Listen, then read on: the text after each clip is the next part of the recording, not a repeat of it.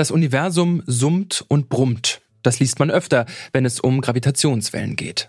Für den Nachweis der geheimnisvollen Wellen gab es vor ein paar Jahren sogar den Physiknobelpreis. Jetzt sorgen die Gravitationswellen wieder für Euphorie in der Physik, denn sogenannte Pulsarsterne lassen uns noch tiefer in die Urgeschichte des Universums vordringen. Doch was erzählen uns Gravitationswellen eigentlich über das Universum? Und was hat es mit diesem Brummen auf sich? Mein Name ist Gottfried Haufe. Schön, dass ihr mit dabei seid.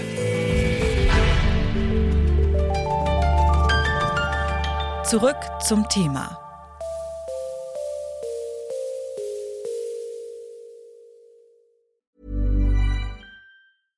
Bitte widmet eure Aufmerksamkeit unserem Werbepartner. Die Suche nach geeigneten Mitarbeitenden kann viel Zeit in Anspruch nehmen, muss sie aber nicht unbedingt, denn man kann sich helfen lassen. Zum Beispiel mit den Premium-Stellenanzeigen von Indeed, denn damit wird eure Stellenanzeige in der Suche sichtbarer und Bewerberinnen und Bewerber werden schneller auf euch aufmerksam. Indeed schenkt euch jetzt 75 Euro Startguthaben für eure Premium-Stellenanzeigen. Klickt dazu auf den Link in den Show Notes. Es gelten die AGB. Astrophysik ist eine spannende Sache, auch für Nicht-PhysikerInnen. Von Gravitationswellen und Pulsarsternen habt ihr vielleicht schon mal gehört. Nun wollt ihr natürlich Big Bang Theory Style auf einer Party mit eurem astronomischen Wissen angeben, aber dann fragt jemand, was sind Gravitationswellen eigentlich und was tun sie? Macht euch keine Sorgen, wir bereiten euch jetzt vor. Ich habe nämlich genau darüber mit Michael Kramer gesprochen. Er ist Direktor des Max-Planck-Instituts für Radioastronomie und forscht unter anderem zu Gravitationswellen, Pulsarsternen und Co. Ich habe ihn gefragt, was man eigentlich genau unter Gravitationswellen versteht. Gravitationswellen sind eine Vorhersage der allgemeinen Relativitätstheorie, die von Albert Einstein 1915 aufgestellt worden war.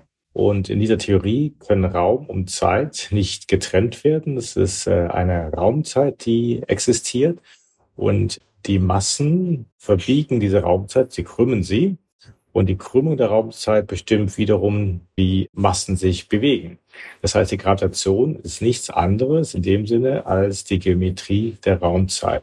Und wenn Sie Massen haben, die sich bewegen oder genauer gesagt beschleunigt werden, dann gibt es Wellen in dieser Raumzeit. Das können Sie sich so ein bisschen vorstellen, als würden Sie einen Stein in einem Teich fallen lassen und dieser Stein erzeugt dann auf der Oberfläche dieses Teichs Wellen, die sich dann von dem Ort ausbreiten. Und genau so kann man sich das auch mit den Gravitationswellen vorstellen. Massen, die sich bewegen, erzeugen Gravitationswellen, die sich von diesen Massen halt in alle Richtungen ausbreiten.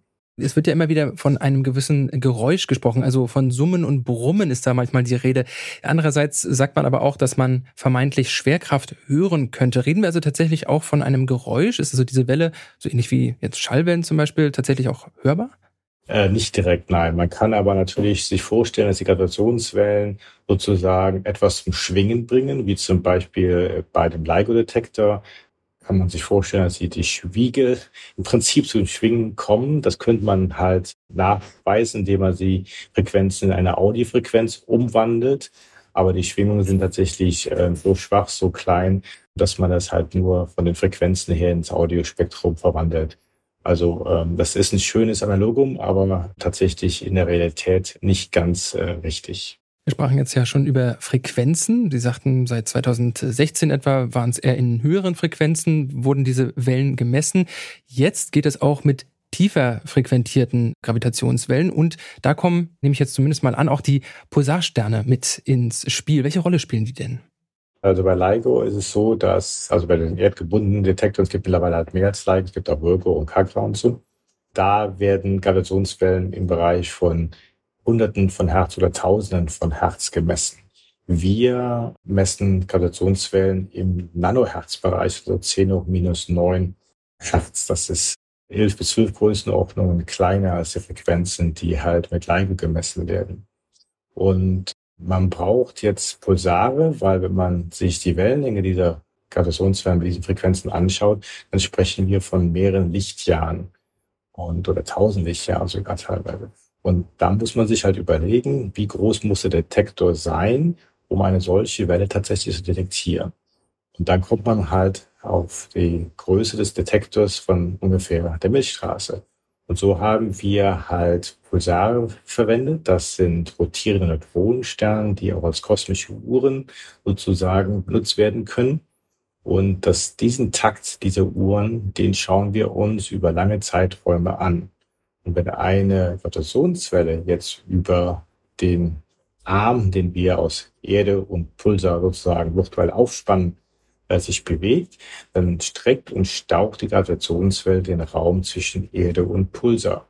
Und dadurch wird die Ankunftszeit entsprechend variiert. Wird der Raum gestaucht, kommt der Puls etwas zu früh auf die Erde an, wird die Raumzeit gestreckt, kommt der Puls etwas später an. Und diese Variation in der Ankunftszeit, hervorgerufen durch die Gravitationswellen, die über den Pulsar äh, Erdearm läuft, versuchen wir mit unserem Experiment zu messen. Jetzt haben wir vorhin ja schon gesagt, äh, seit einigen Jahren werden bereits die wiederum schon vor über 100 Jahren angekündigten Gravitationswellen beziehungsweise in der Theorie aufgestellten Wellen gemessen. Was wissen wir denn jetzt, um quasi damit dann auch zur Anwendung zu kommen, was wir vorher über das Universum noch nicht gewusst haben oder was können wir jetzt potenziell wissen aufgrund der Tatsache, dass das jetzt möglich ist? Erstmal die Tatsache, dass sie überhaupt existieren, ist in der Tat ja schon in den 80er Jahren mit Hilfe von Binärpulsaren bewiesen worden. Da haben Joe äh, Taylor und Russell Hals den Nobelpreis 93 für bekommen. Die erste direkte Detektion war dann halt 2015 mit LIGO. Und so wissen wir erstmal überhaupt, dass Gravitationswellen existieren. Und diese fundamentale Vorhersage der Relativitätstheorie, die Albert Einstein übrigens selbst eine gewisse Zeit lang nicht mehr glaubte, sondern hat sogar 19 Mitte der 30er Jahren eine Publikation versucht zu veröffentlichen, wo er die Existenz anzweifelt. Aber mittlerweile wissen wir, dass sie halt real sind. Und was haben wir gesehen? Ja, wir sehen jetzt Gravitationswellen vermutlich von supermassiven schwarzen Löchern, die miteinander in einer Umlaufbahn sind, wenn diese schwarzen Löcher als Zentren von Galaxien aufeinandertreffen. Wir glauben, dass alle Galaxien, alle Milchstraßen, die wir sehen, das Produkt sind von Verschmelzung von kleinen Galaxien in deren Vergangenheit. Also kleine Galaxien verschmelzen zu größere, die verschmelzen zu noch größeren und so weiter.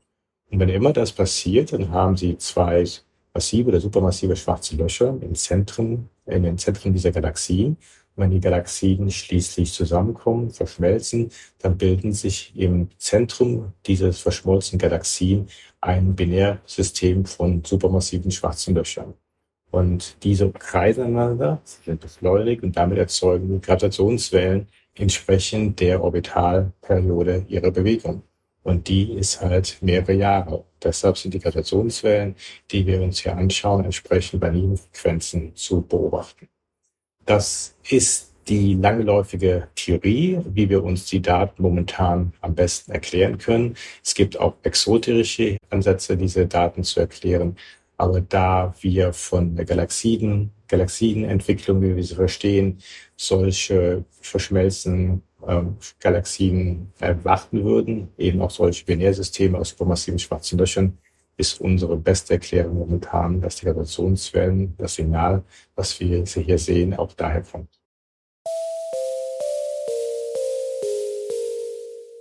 Fühlt ihr euch jetzt fit, um auf der nächsten Party oder auf der Arbeit an der Kaffeemaschine mit eurem Gravitationswellenwissen aufzutrumpfen? Naja, hat was mit Raumzeit zu tun, das merke ich mir auf jeden Fall. Für die Astrophysik sind die neuen Messungen definitiv ein wichtiger Schritt, um mehr über die Entstehung des Universums zu lernen. Auch bei der Frage, wie genau Galaxien und damit auch die Milchstraße entstanden sind, können Gravitationswellen helfen. Natürlich sind noch viele Fragen offen, es bleibt also spannend. Das war's von uns für heute. Mit mir in den Sternenhimmel geschaut haben Lars Fein und Toni Mese als Chef vom Dienst. Mein Name ist Gottfried Haufe und ich sage Tschüss und bis zum nächsten Mal. Zurück zum Thema vom Podcast Radio Detektor FM.